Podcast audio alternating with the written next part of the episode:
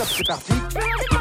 Nous allons parler de l'information. C'est ici que ça s'est passé en fait. MJV. C'est vous qui représentez le système. Bonjour à tous, merci d'ouvrir bien grand votre antenne à l'instant M. Dallas a tout pile 40 ans, anniversaire aujourd'hui même de la première diffusion le 2 avril 1978 sur CBS.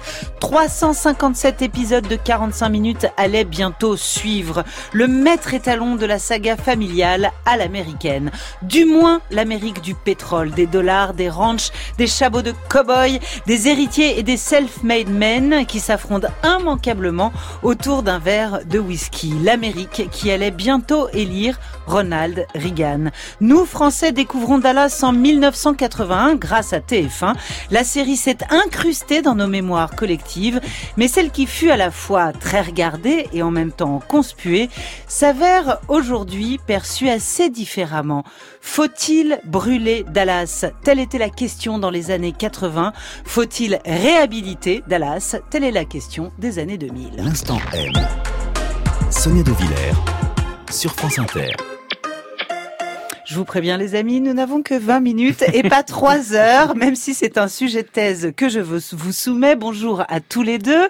Romain Nigita, vous êtes notre docteur S-Série. Bonjour vous en, Sonia. Voilà, frottiez les mains, une spéciale Dallas. Hein, voilà, on vous avait déjà réunis tous les deux à l'occasion d'une spéciale Colombo. À vos côtés donc, Séverine Barthes. Bonjour Séverine. Bonjour. Maîtresse de conférence à la Sorbonne Nouvelle, membre du séisme, j'aime beaucoup ce nom, Centre d'études des images et des sons médiatiques. Vous partagez votre temps, je l'avais déjà dit la dernière fois, entre la France et les États-Unis. Vous avez consacré une thèse à la rhétorique des grandes séries américaines de prime time. Ça tombe bien pour parler de Dallas. Renaud, l'idole de mon enfance, je l'écoutais pile à l'âge où j'allais dormir chez mes grands-parents le samedi soir et où j'avais le droit de regarder Dallas. Après je me suis regardé Dallas au feuilleton pourri dégueulasse Ça fait frémir le populo de voir tous ces enfants de salauds pleins aux as Faire l'apologie du pognon, de l'ordurerie, de la crasse Nous prennent vraiment pour des cons Voilà, vision tout en nuances de Dallas. Romain, c'était l'emblème de la série à abattre, Dallas. Ah, complètement. Euh, Dallas est devenu synonyme de toutes les séries américaines dans les Mhm. années 80 et donc Mhm. synonyme de les séries américaines sont vraiment des programmes à ne pas montrer au public français. Dans les années 60 et 70, il y avait énormément de séries américaines en prime time en France. Oui. On voyait des séries comme Les Envahisseurs, Les Incorruptibles, Alfred Oui. Hitchcock présente. On voyait Dallas. Et à la fin des années 80, il n'y a quasiment plus aucune série américaine en prime time en France. Il faudra attendre le milieu des années 90 avec Urgence euh, sur France 2 et puis au début des années 2000 les experts sur TF1 pour que ça revienne. Mais il y a eu un quasi blackout parce que d'un seul coup, diffuser des séries américaines en prime time, c'était euh, diffuser euh, un programme abétissant Ouais. qui montrait des valeurs qu'on ne voulait surtout pas exposer euh, aux téléspectateurs français. Euh, donc c'est vrai que Dallas a cristallisé une certaine haine pour les séries américaines. Intéressant, hein. Séverine Barthes. En fait, la France n'a pas eu les droits euh, en premier lieu de Dallas. Dallas est arrivé en Europe euh, avant TF1. Oui, certains Français privilégiés qui euh, captaient les stations périphériques, Oui. comme on disait à l'époque, avaient pu voir Dallas, par exemple, sur Télé Luxembourg. Et c'est à la suite de, de ça que TF1, d'une certaine manière, euh, prend le, le- le train en marche et euh, se met à diffuser la série. Mais c'est intéressant ce décalage parce que aujourd'hui, euh, il y a des chaînes qui diffusent même, euh, on va dire, le, le jour de la diffusion euh, américaine. Voire même en simultané en Voire pleine même, nuit voilà, sur le OCS. Voilà, voilà. Et à l'époque, non, il y a un vrai décalage entre ce qui se fait aux États-Unis et ce qui arrive en Europe. Il y a un vrai décalage dans l'arrivée et aussi dans la manière dont ils achètent, euh, puisqu'ils achètent en fait par lot d'épisodes finis alors que la série continue. Aujourd'hui, Mhm. on signe une série et on achète, on s'engage à acheter les épisodes jusqu'à la fin de la production euh, américaine. À l'époque, on achète par lot et quand on regarde dans les programmes télé de l'époque, par exemple Dallas, au début, il y a écrit euh, série en 13 épisodes. Puis ensuite, il y a écrit série en 100 épisodes quand ils ont acheté un deuxième lot. ça. Allez, Dallas, générique à la française.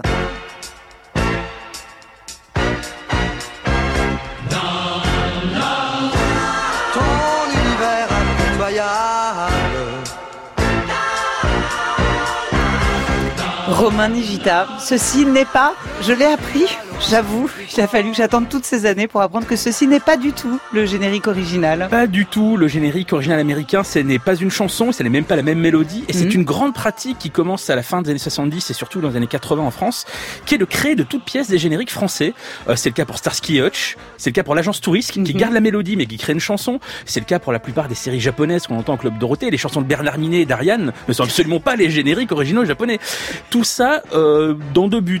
Dans le but bah, déjà de faire parler de la série, parce que du coup on a des artistes qui vont aller sur les plateaux de variété. Mhm. Le fameux groupe Dallas qui chante la chanson Dallas va apparaître dans des émissions de variété. Mhm. Et ça permet de vendre des disques aussi tout Bon simplement. alors, quand même, on va vous faire découvrir le générique original si vous étiez comme moi assez ignorant.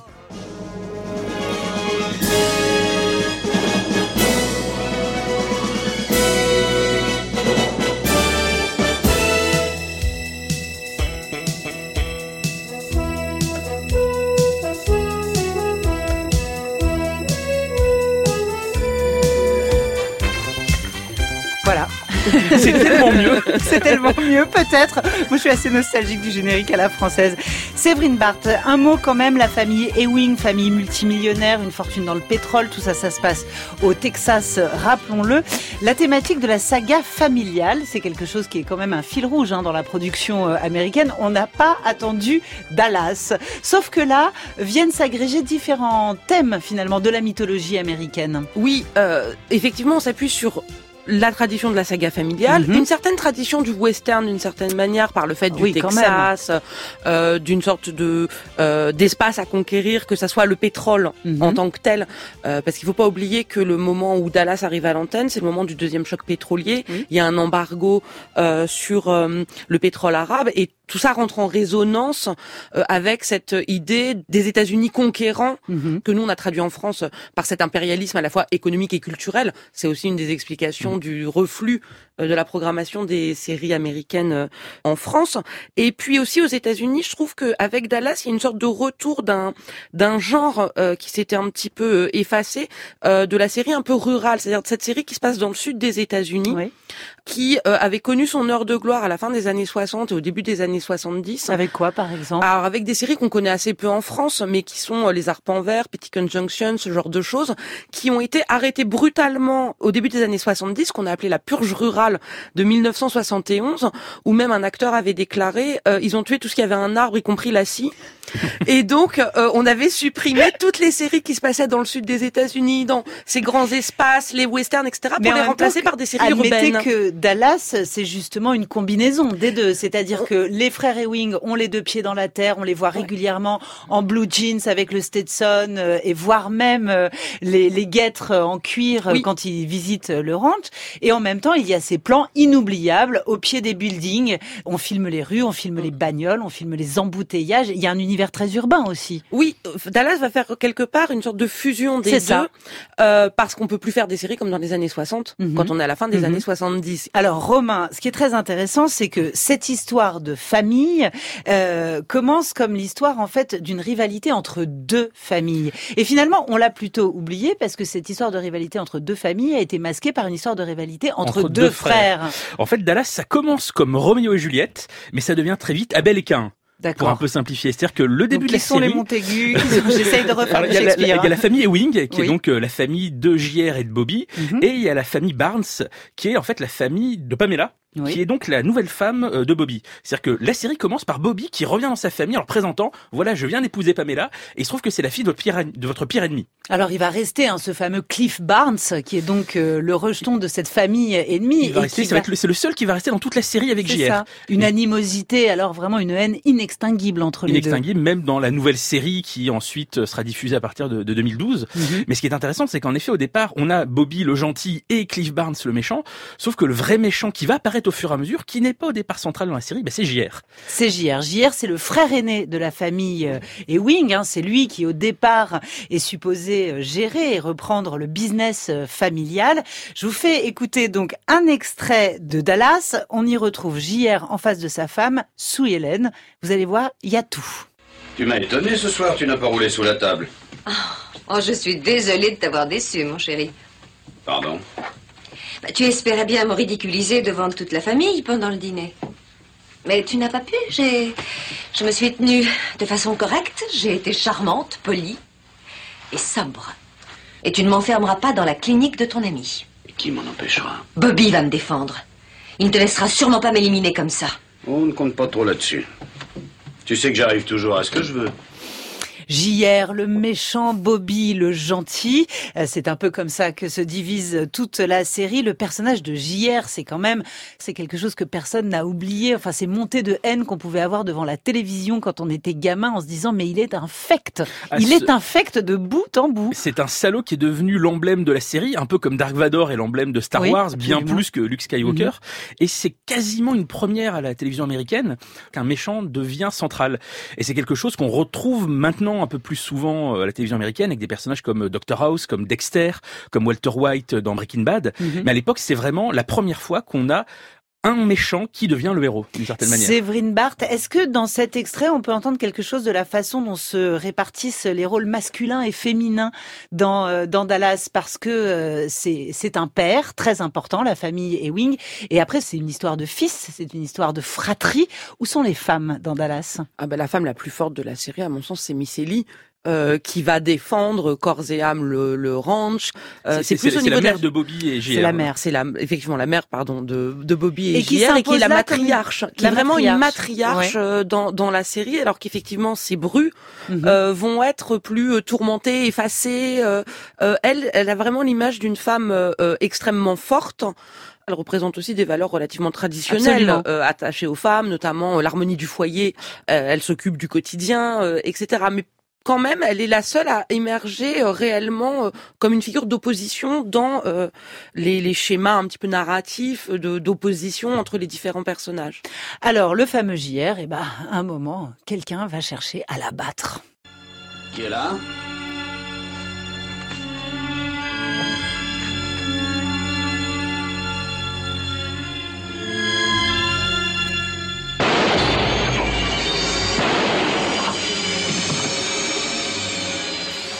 Romain, peut-on aujourd'hui révéler à l'antenne de France Inter qui a tenté de tuer JR ou est-ce qu'aujourd'hui encore on considère que c'est spoiler la série comme on dit? On- je pense qu'on peut le révéler. Je On peux, peut même vous le révéler. Si Allez-y.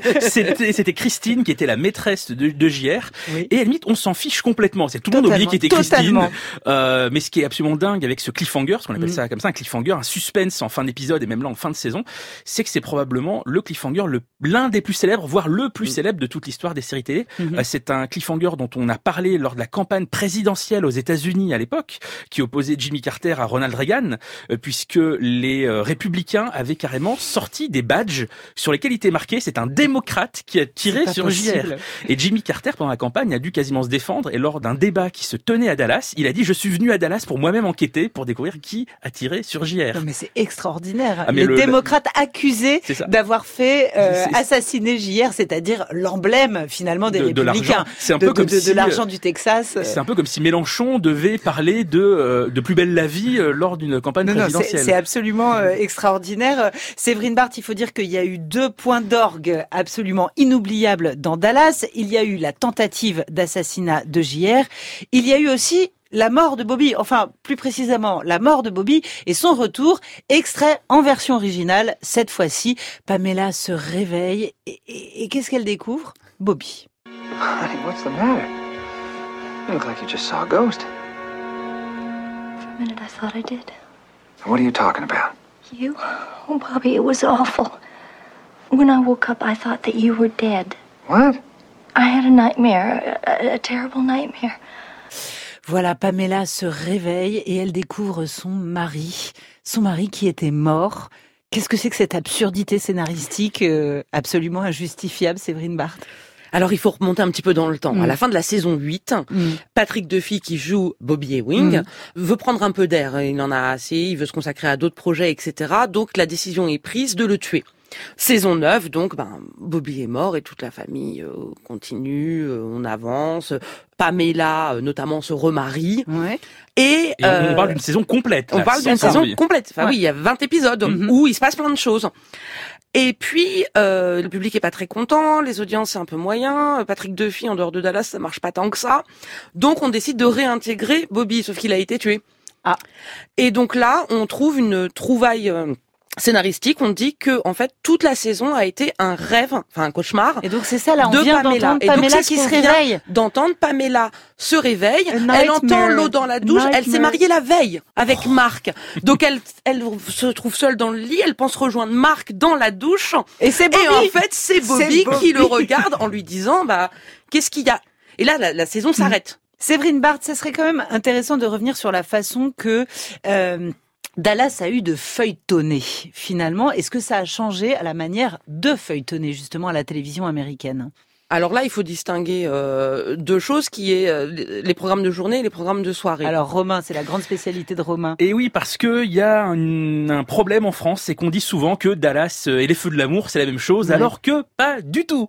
En fait, aux États-Unis, ce qu'on appelle les soaps, c'est-à-dire Mhm. ces feuilletons un peu à l'eau de rose romanesque, euh, se répartissent de deux manières totalement différentes. Il y a ce qu'on appelle d'abord les soaps de journée qui sont diffusés quotidiennement. C'est les Feux de l'amour, c'était Santa Barbara, c'est Amour, gloire et beauté. D'accord. Ce sont des feuilletons qui se tournent tous les jours, Ouais. parce qu'on diffuse un épisode par jour, et donc ils sont produits dans des conditions de production beaucoup plus proches du théâtre. Mhm. Euh, C'est-à-dire que c'est entièrement en studio, il n'y a pas vraiment d'effets spéciaux, euh, c'est tourné à plupart du temps en vidéo, donc c'est vrai que c'est des productions assez sommaires, c'est pour ça qu'on se gosse un peu euh, quand on voit les feux de l'amour Alors que rien beauté. à voir avec Dallas. Là, c'est du prime time, Dallas, c'est du, du prime time soir. c'est tourné exactement comme Deux flics à Miami, comme Les Incorruptibles, comme à la Maison Blanche Beaucoup de moyens.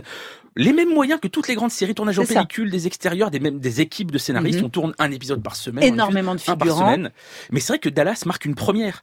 Euh, c'est la première fois que je sens qu'on a un feuilleton soap en prime time, et c'est aussi la première fois qu'on va voir ce type de série en France. Parce que les soaps de journée comme euh, Les Feux de l'amour ou Amour, gloire et beauté, À l'époque. à l'époque, ne sont absolument pas diffusés en France. Et c'est pour ça qu'on reçoit Dallas comme un choc à la télévision française, c'est qu'on n'avait jamais vu ces séries romanesques et des grandes histoires de famille à la télé française. On n'avait vu que les westerns et que les séries policières jusque-là. Séverine Barthes, un mot sur l'héritage justement de Dallas dans l'écriture télévisuelle de la série aux États-Unis. En proposant ce feuilleton en première partie de soirée, euh, Dallas va combattre une idée reçue qui euh, est, est courante à la télévision américaine à cette époque-là, qui est que le public n'a pas de mémoire suffisante pour retenir les épisodes d'une semaine sur l'autre, et que ça expliquerait euh, pourquoi on a des séries bouclées à la Colombo, à la Starsky Hutch, etc. en Bouclé, prime ça veut dire que chaque épisode peut se regarder dans n'importe quel ordre. euh, C'est un Les début, histoires un sont milieu, une fin. Voilà. Pas besoin de les regarder les uns après les autres. Effectivement, alors que Dallas, alors au début c'est plutôt découpé et ensuite ça feuilletonne euh, à mort, si je puis le Mhm. dire, Euh, mais ça prouve la fausseté de cette conception qu'avaient les Mhm. gens dans les chaînes américaines de dire qu'il n'y avait pas assez de mémoire du public. Et donc on va se mettre à hybrider la forme du feuilleton avec des formes canoniques du type la série policière, la série médicale, qui jusqu'à présent fonctionnait de manière fermée, épisode par épisode. Euh, ça va donner des séries policières avec donc des histoires bouclées chaque semaine et puis des arcs narratifs qui vont se euh, déployer sur plusieurs épisodes. Il va y avoir une vie privée, éventuellement des personnages qui se poursuivent, etc. Et pour les Américains, c'est ce qui aboutit à ce que eux appellent, contrairement à nous, le deuxième âge d'or des séries télévisées, parce que nous on le voit beaucoup plus tardivement en France. Mais aux États-Unis, ce qu'on appelle le deuxième âge d'or des séries télévisées, ce sont ces séries feuilletons qui vont hybrider des formes classiques, canoniques, et la forme du feuilleton. C'est Et ça. c'est ce qu'on connaît toujours aujourd'hui comme forme. Et c'est Romain mais c'est aussi ce qui va tuer le soap euh, dix ans plus tard, puisqu'en effet Dallas va donner naissance à beaucoup de séries qui vont tenter de la copier, Mhm. Euh, des séries comme euh, Dynasty, comme Falcon Mhm. Crest, qui vont en effet vraiment marquer les années 80. Euh, sauf que tout ce genre tout entier s'arrête au début des années 90 pour une raison simple, qui est que les, les distributeurs et producteurs de ces séries, donc les grands studios comme Warner par exemple, se rendent compte que euh, sur le second marché de la rediffusion, ces séries ne marchent absolument pas. C'est-à-dire que les gens qui ont vu une première fois la série en prime time n'ont pas envie de N'ont aucun besoin de la revoir. une fois qu'ils savent ce qui va se passer, c'est pas comme une série policière dont on peut revoir des épisodes par-ci Ouais. par-là.